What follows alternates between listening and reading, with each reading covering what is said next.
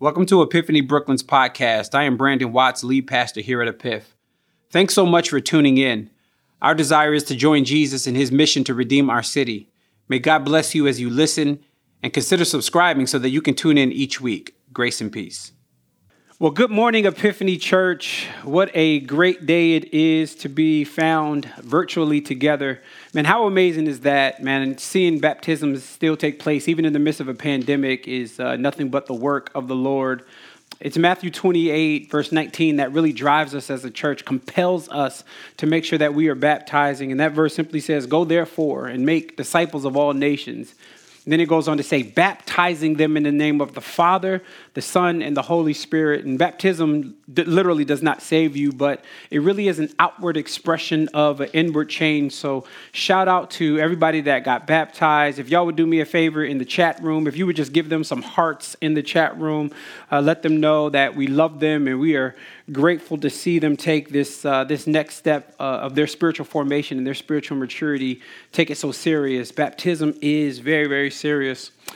Well, I'm glad to worship with you guys today. Psalm 100 says, Worship the Lord with gladness and come before him with joyful song grateful for the worship team leading us today. And I'm not just grateful for the, for, for, the worship and for the singing, but I'm grateful for the word of God. So do me a favor, if you'll indulge me, grab your Bibles, your devices, your laptops, and whatever it is that has the word of God for you, if you could grab it and go back to Romans 11. Romans 11 is where we were last week, and that's where we're going to hang out today.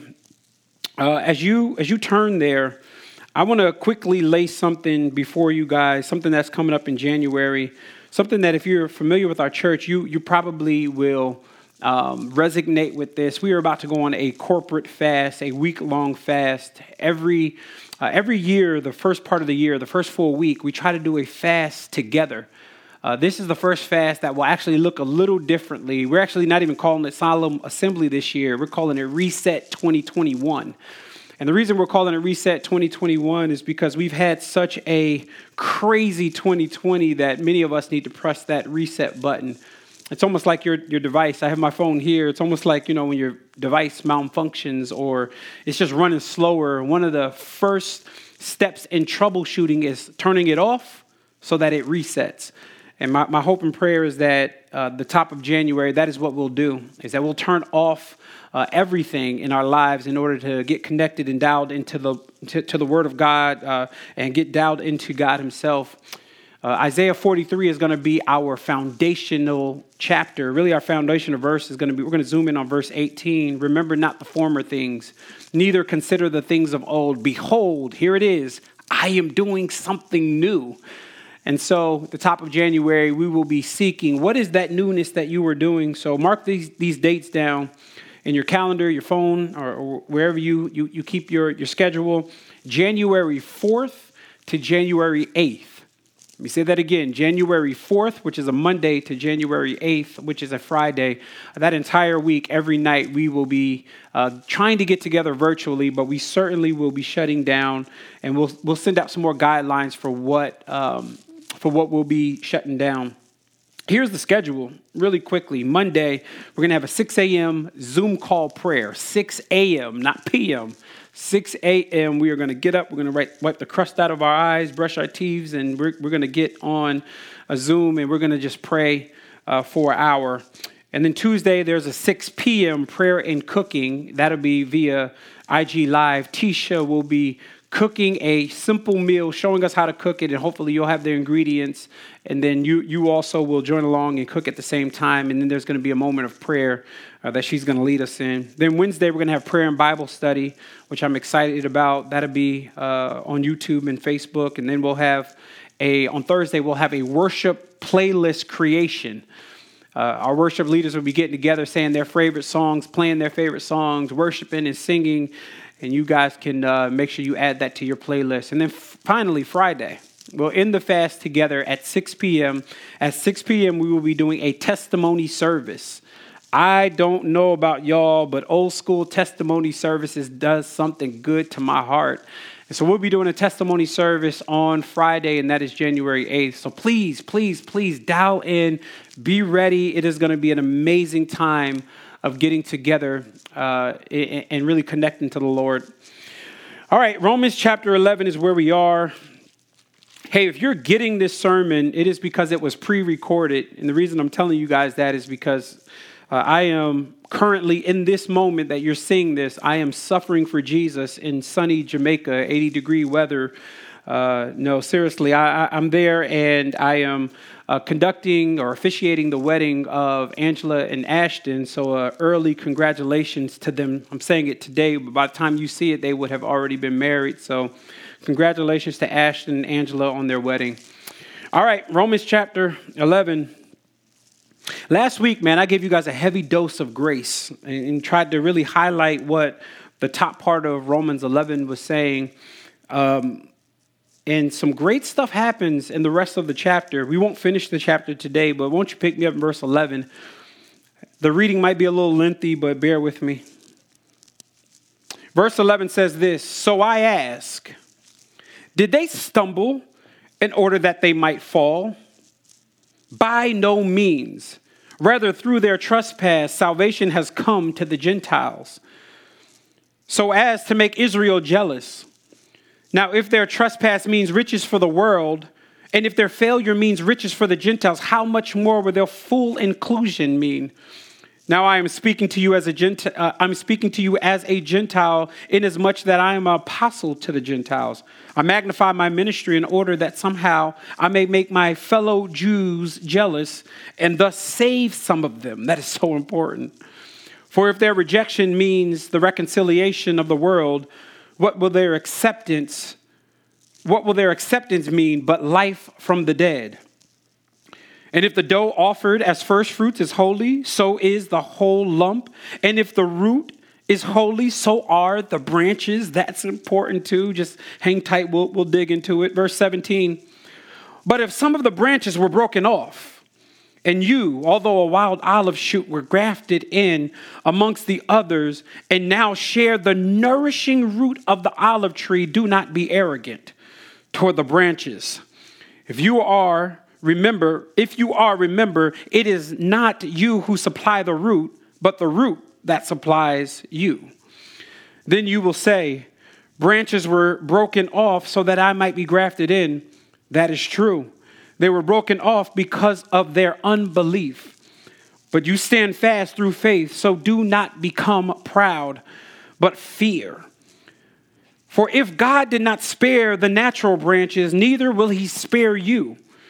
Note that the kindness of God, the kindness of the severity of God, severity toward those who have fallen, but God's kindness to you, provided you continue in his kindness. Otherwise, you too will be cut off. But even if they were, even if they were, even if they, if they do not continue in their unbelief, will be grafted in, for God has the power to graft them in again. Last verse.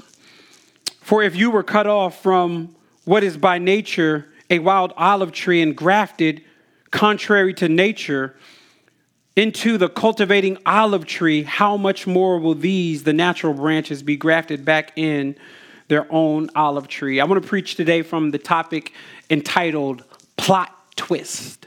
Do me a favor, if you would just type that in the chat room so that people that are coming in will know what we're talking about. Type that in for me. Plot twist. Let's uh, let's let's pray before we uh, dig in. Uh, Father, we are virtually gathering today, and we do so dependent on you. Pray that you would lead us, that you would guide us, that you would speak to us, that you would encourage us, that you would challenge us. Pray that both ouch and amen would both be present today as we dig into your word. May Christ be seen, may he be felt, may he be heard through this epistle of Paul. It's in Christ's name I pray. Amen. Plot twist. I think it behooves us to make sure that we define, really work a definition of what a plot twist is. I don't want us to be confused on what an actual plot twist is. Here's the definition in, in literary, in, in literature, and film and television, a plot twist is an unexpected occurrence or a turn of events in a story that completely changes the direction of the outcome of the plot from the original direction. You got to understand something about plot twists. Plot twists are invaluable tools for a writer. Without a plot twist, all stories would be predictable. Without a plot twist, I would even go so far as to say stories would be a bit boring. We would know the direction right from the beginning. I can assume that all authors and storytellers have, at one time and another throughout their career, have utilized and pulled on the suspense of a plot twist. Some directors, like M. Night Shyamalan, heavily rely on plot twists. Let's be honest. Y'all know we did not know Bruce Willis was dead in Sixth Sense until the very end. That was one of the greatest plot twists in any movie. Well, in our passage today in Romans chapter 11, when Paul picks up the pen to write Romans 11, he gets, when he picks up the pen to write the book of Romans, when he gets to chapter 11, he does a plot twist. But this plot twist isn't just some ordinary movie. The plot twist that he gives us is the plot twist of redemptive history, a change in what we thought God was actually doing. See, in the beginning, we thought that God was only working through Israel. And here it is, chapter 11, and, and, and, Paul is like, no, no, no, no, no, no. God actually is working something else, and it's not just with Israel, but even Gentiles are being grafted in. Over the last few chapters, Paul has talked to us about Israel's disobedience and how contrary they were and as a consequence, many of them were cut off. Now, last week we talked about how God's grace kept 7,000 of them and, and they were chosen by grace, but the reality is there were some that went so far from God that God let them go. You got to understand something about God. God is so massive. If he, if he wants to knock you down, He doesn't have to punch you. All God has to do is open His hands and let you go. And many of the Jews that rejected Christ, thus rejecting God the Father, were cut off. But something beautiful happens. God's glory is so massive that he, he's like, Yes, I, am going to cut this group of people that don't believe in my son off, but I'm going to graft in a whole group of people. Who's that group that he grafts in? Look at verse 11 with me. It says, Did they, meaning Israel, stumble in order that they might fall? He says, By no means. Rather, through their trespass, salvation has come to the Gentiles. Let me read that again. Through their trespass, Israel's trespass, salvation has come to the Gentiles. At this point, many Jews have rejected Christ. At, at this point, you got to understand something. When Christ walked on the earth, his greatest um, uh, contention was not with the Roman government. His greatest beef was not with the non religious, but it was the arrogant Jews. It was the disobedient Jews. It was the diso- uh, disbelieving Jews. It was the Pharisees that Jesus got into battles with. It was the Sadducees that Jesus got into battle with. It was the religious elite that Jesus got into battle with. It was those that were a part of the Sanhedrin that Jesus got into battles with. They often opposed Jesus. They were looking for another Messiah, not realizing that God in the flesh was standing before them. It was, it was God in the flesh that was with them. In fact, many people will say, well, you know, Jesus not, didn't actually say he was God. I, I would beg to differ. Many times, Jesus actually did scream, I am God, fully God. Let me give you an example of that. Only God would identify himself in the Old Testament as I am. He, he's too massive for you to sum up who he is. So when Moses was at the burning bush and he's about to go to Pharaoh, God, Moses is like, Well, who do I say sent me? And God says, You say to them, I am that I am has sent you. And Jesus, when he walks the earth, he says in the book of John alone seven times, I am. Let me go through these I am statements, and, and maybe you can see uh, how hard it is for me to understand how the Jews missed it. How the Jews did not understand that it was God in the flesh that was with them. Here's what Jesus says in John chapter 6 He says, I am the bread of life. He who comes to me will never hunger, and he who believes in me shall never thirst. He says again in John chapter 8, I am the light of the world. He who follows me will not walk in darkness. He says in John chapter 10, I am the door. If anyone enters me, he will be saved. John chapter 10, he says, I am the good shepherd. I don't know if you're picking up this I am theme.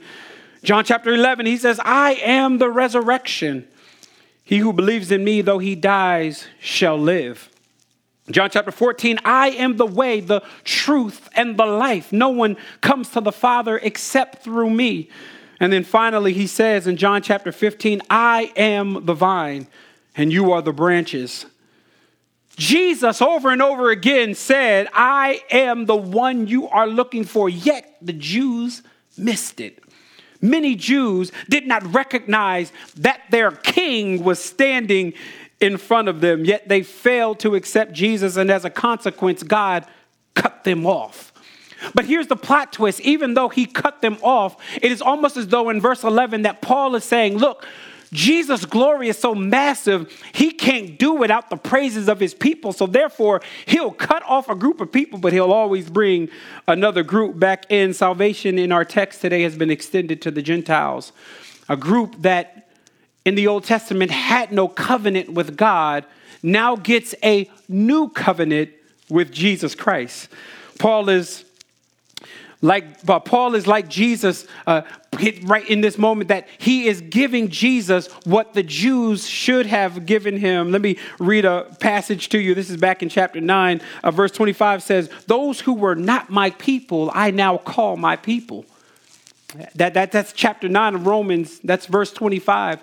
There was a group of people that were not my people, but now they, they my people. They, they my sons and my daughters. The early church is booming with Gentile converts. These people that were not a part of Israel, the commonwealth of Israel, are now being grafted in. Let me put a little bit more Bible here and then we'll make it practical. Acts chapter 28, verse 28. Therefore, let it be known that salvation has been sent to the Gentiles. John chapter uh, John chapter 10 says, I have other sheep that are not a part of my fold. I bring them in also. They will listen to my voice. Romans chapter 3, verse 29, he is he not the God of the Gentiles? Here's the answer yes, of the Gentiles also. This is the greatest plot twist in redemptive history that people that had no access to God now get access to God because of Jesus because of Jesus' reach and his blood that was shed on the cross, people that did not have connection now actually have a connection. And what this says to me underneath of verse 11, what, what, is, really, what is really being said is we have to be careful of counting people out and thinking that people are too far for God to reach. Do you know how many of the Jews probably were like, no way he reaching out to the Gentiles? But, but God is like, no, but I'm massive enough to do that. And I wonder, I just wonder who is it in your life that you've looked at and you've said they're too far for God to reach? Who is it that you're like, it's no way that God would want to be in relationship with them? Don't get this twisted. Trust me, the Jews would have said, it's no way God would extend salvation to them. Who is it in your life that you have treated like the Jews have treated the Gentiles? Who is it in your life that you said, they're too far, they're too trifling, They've been stuck in that sin too long. That sin is too deep, as though the cross isn't strong enough to even reach the most deepest sin. Who is it that you've looked at and said, You're that person is way too dysfunctional? There's no way that God will extend salvation to them. But you jumped on this live for me to tell you if you got breath in your body, you are still alive today, you are a prime candidate to receive salvation if you don't know God, because there is not a person walking this earth that is too far for God. I need someone that knows that you should have never been selected, that you should have never got salvation. I need you to understand and realize and even move into your house to a place of praise because God did not have to select you, but the same way He extended salvation to the Gentiles, He's extending salvation to your house as well. God can save anybody. Some of us have counted people out as being too far, but no one is too far. Do me a favor. I just want you to get on your mind. Get on your mind that one person, you not a lot, just, just one. Get on the mind, your mind that one person that you think is too far for God to save.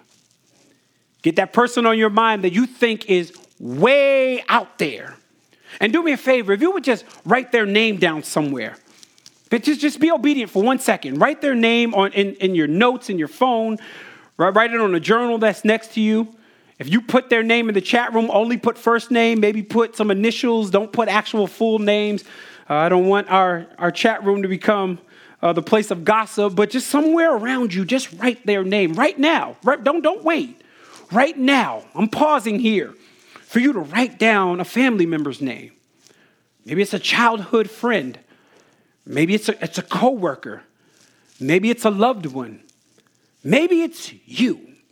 Maybe you're like, look, I just like Epiphany Church. It's kind of cool, but but but I don't really know this Jesus that they talk and sing about. Maybe it's you. Write your name down. Everybody for a moment, you should have written somebody's name down that you think is too far for God.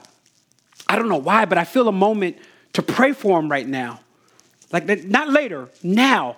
Father, I pray for every single person that is written down, whether they're put into a notebook or put into the notes of their phone or they they put a first name in the chat room or initials in the chat room. Father, these names represent people. These people represent souls and eternity that they'll spend somewhere. And so, Father, I thank you, oh God, that your salvation is so massive that it's not even up to us. If you want us saved, your grace is irresistible. And so, Father, I pray, oh God, that you would save that uncle now that you would save that father now, that you would save that son that seems to be far out now, that you would save that family member now, that you would do a work in somebody's heart right now. And if that person wrote down their own name, Father, would you bring salvation to them right now? What I love about the work of salvation, oh God, is that it's so simple. We talked about it last week. Salvation is by grace alone, through faith alone, in Christ alone. And so, Father, we can receive you by simply opening up our mouths and confessing that Jesus is Lord. And we can do that in our living room, and you would save us. And so, Father, I thank you, oh God, for the work that you will do in the list of names that was written. It's in Christ's name I pray. Amen. That name that you wrote down, listen, I want you to pray for that name. I want you to call that person after this text them and say, hey, I just want to catch up. I just want to talk. And if you could slip in some Jesus, that would be good. The Gentiles just got saved. And I don't know about you, man, but that, that does something to my heart. They have full access now that they did not have before. There's something else. There's another little bit of a plot twist that happens here. Pay attention to this, verse 11. Rather, through their trespass, salvation has come to the Gentiles. So to make Israel, watch this word, jealous. Watch this, verse 13. Now I am speaking to you uh, as a Gentile. It says, Inasmuch as I am a Gentile to the apostle, the apostle to the Gentiles, I magnify my ministry in order that somehow I might make my fellow Jews, here's that word again, jealous. Paul, what are you saying? Why, why are you saying that the Gentile salvation should bring jealousy to those Jews that walked away? This verse right here is a little bit hard to fathom. It, it, it, this, this verse made me pause this week and say, wait a minute, God, what are you saying? God saved the Gentiles to make Jews that walked away jealous. I, I literally felt like that emoji, you know, the brain emoji that where, where the brain blows up. That's what I felt like when I read twice that he talks about the jealousy of the Jews. I'm like, God, what are you doing? This is essentially what Paul is saying that the hardening of Israel is designed to bring salvation to the Gentiles. But watch this the salvation of the Gentiles is designed to bring jealousy to Jews that walked away. Let me say that again. The hardening of Israel is designed to bring salvation to the Gentiles. And salvation to the Gentiles is designed to make Israel that walked away jealous. Why would you do this, God? Why is this a part of your redemptive plan? Why are you using jealousy as a tactic to bring people back into you? Because he wants Israel to lay claim to their Messiah. God wants to make good on the covenant that he made with Israel back in the Old Testament with Abraham.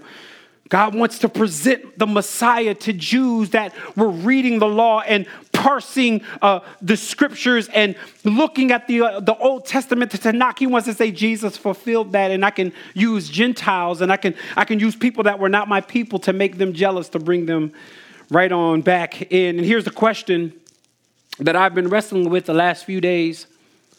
How can we advance the agenda of God to make people who are not a part of God's body jealous?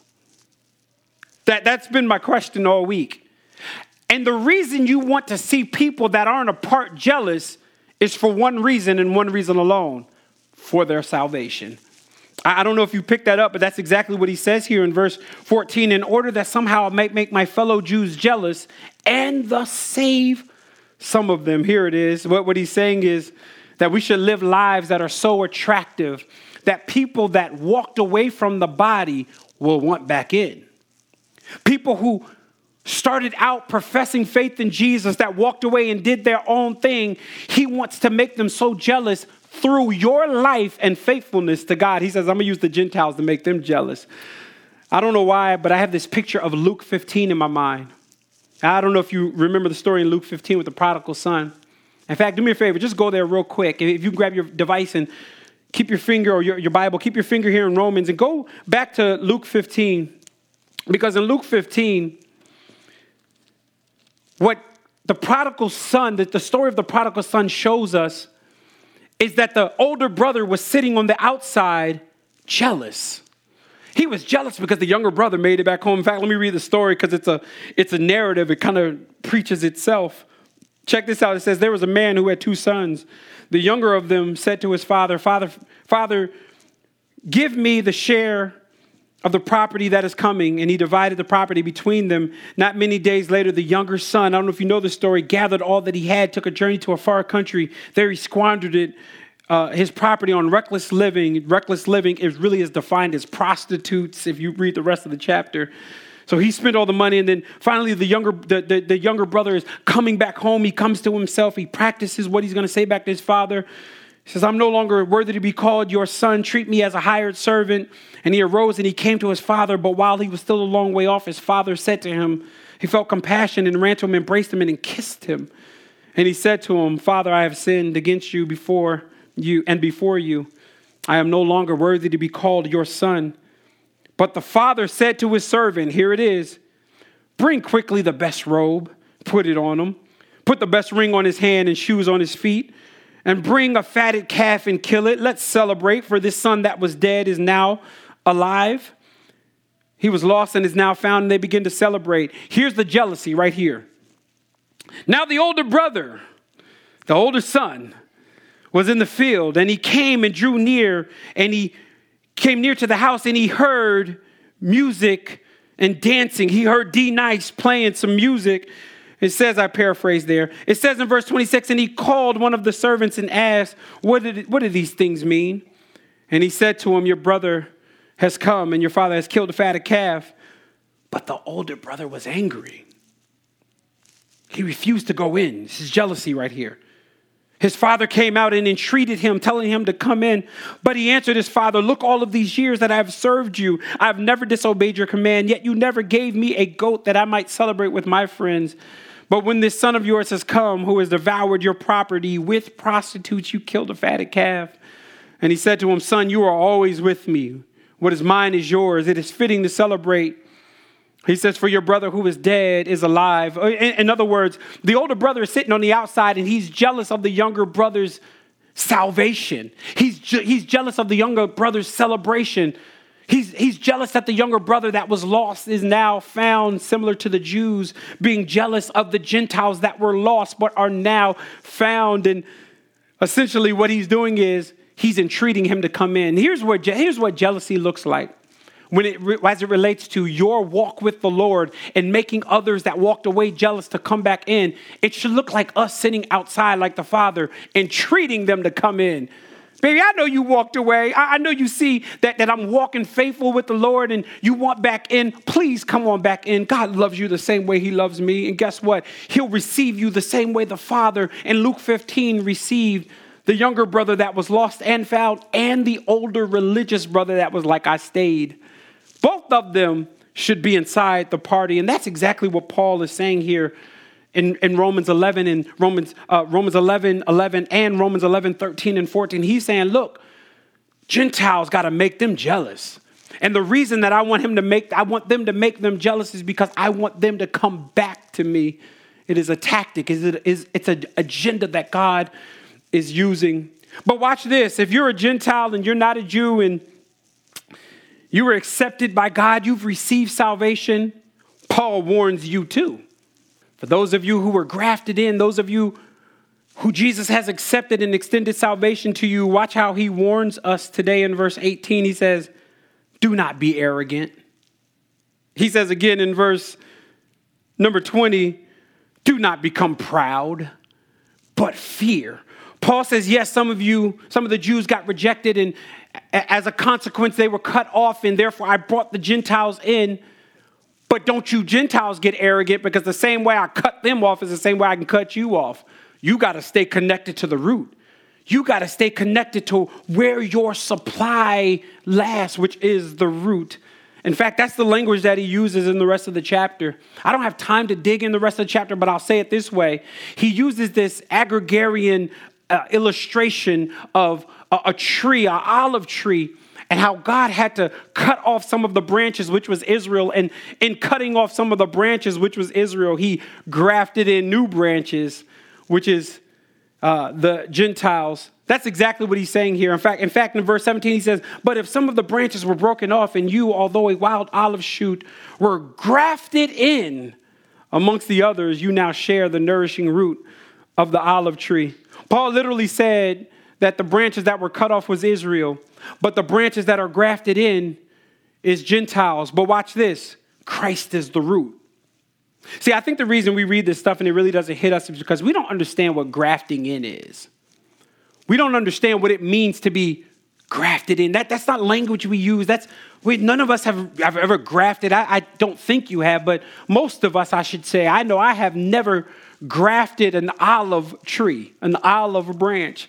But let me see if I can try to illustrate this point a little bit. I'll, I'll, try to do it uh, this way. I don't have an olive branch, but let's use our sanctified imagination and let's pretend this is an olive branch.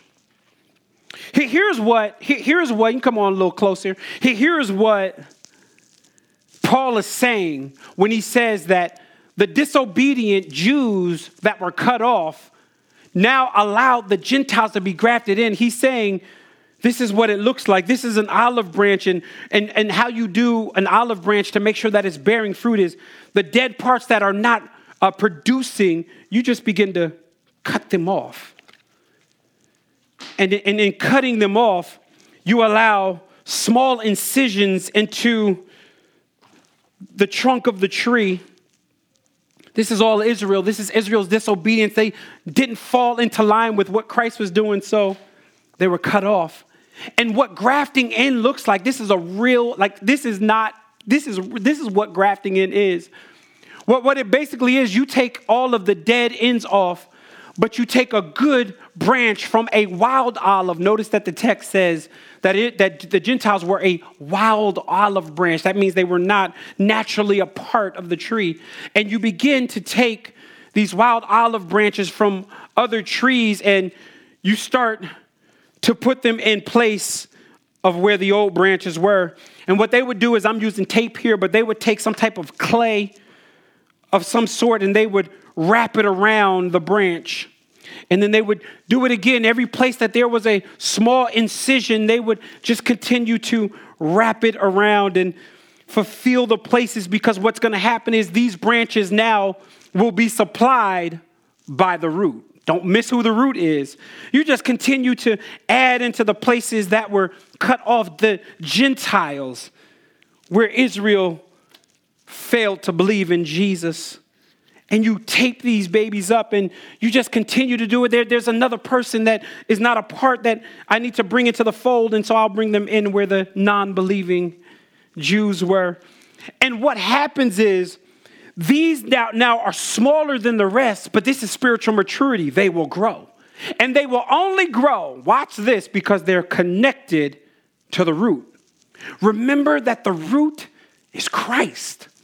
The root in the scripture is Jesus. And this, the, the branches that were now put back into this olive tree are now going to be supplied. And here's what the dopest part of this illustration is once they've been grafted in, at some point you can remove the tape.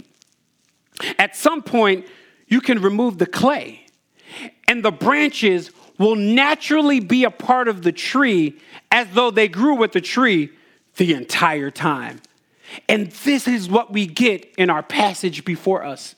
This is what it means when it says that the Gentiles were grafted in. Jesus uses language in John chapter 15, verse 5, like, I am the vine and you are the branches.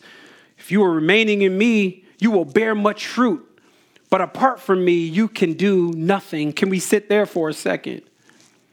If you were grafted in, you got to understand that the root is your supplies. And many of us all year long, some of us, not all of us, have just been disconnected from being, we're malnutrition because we're not connected to the root. Who is it that's been grafted in? Who, who is it that's received salvation from Jesus, but has denied the supplies that the root is able to give? That the roots are able to give you what you need, but we've gone and tried to get it from other places. Paul gives us today a great plot twist.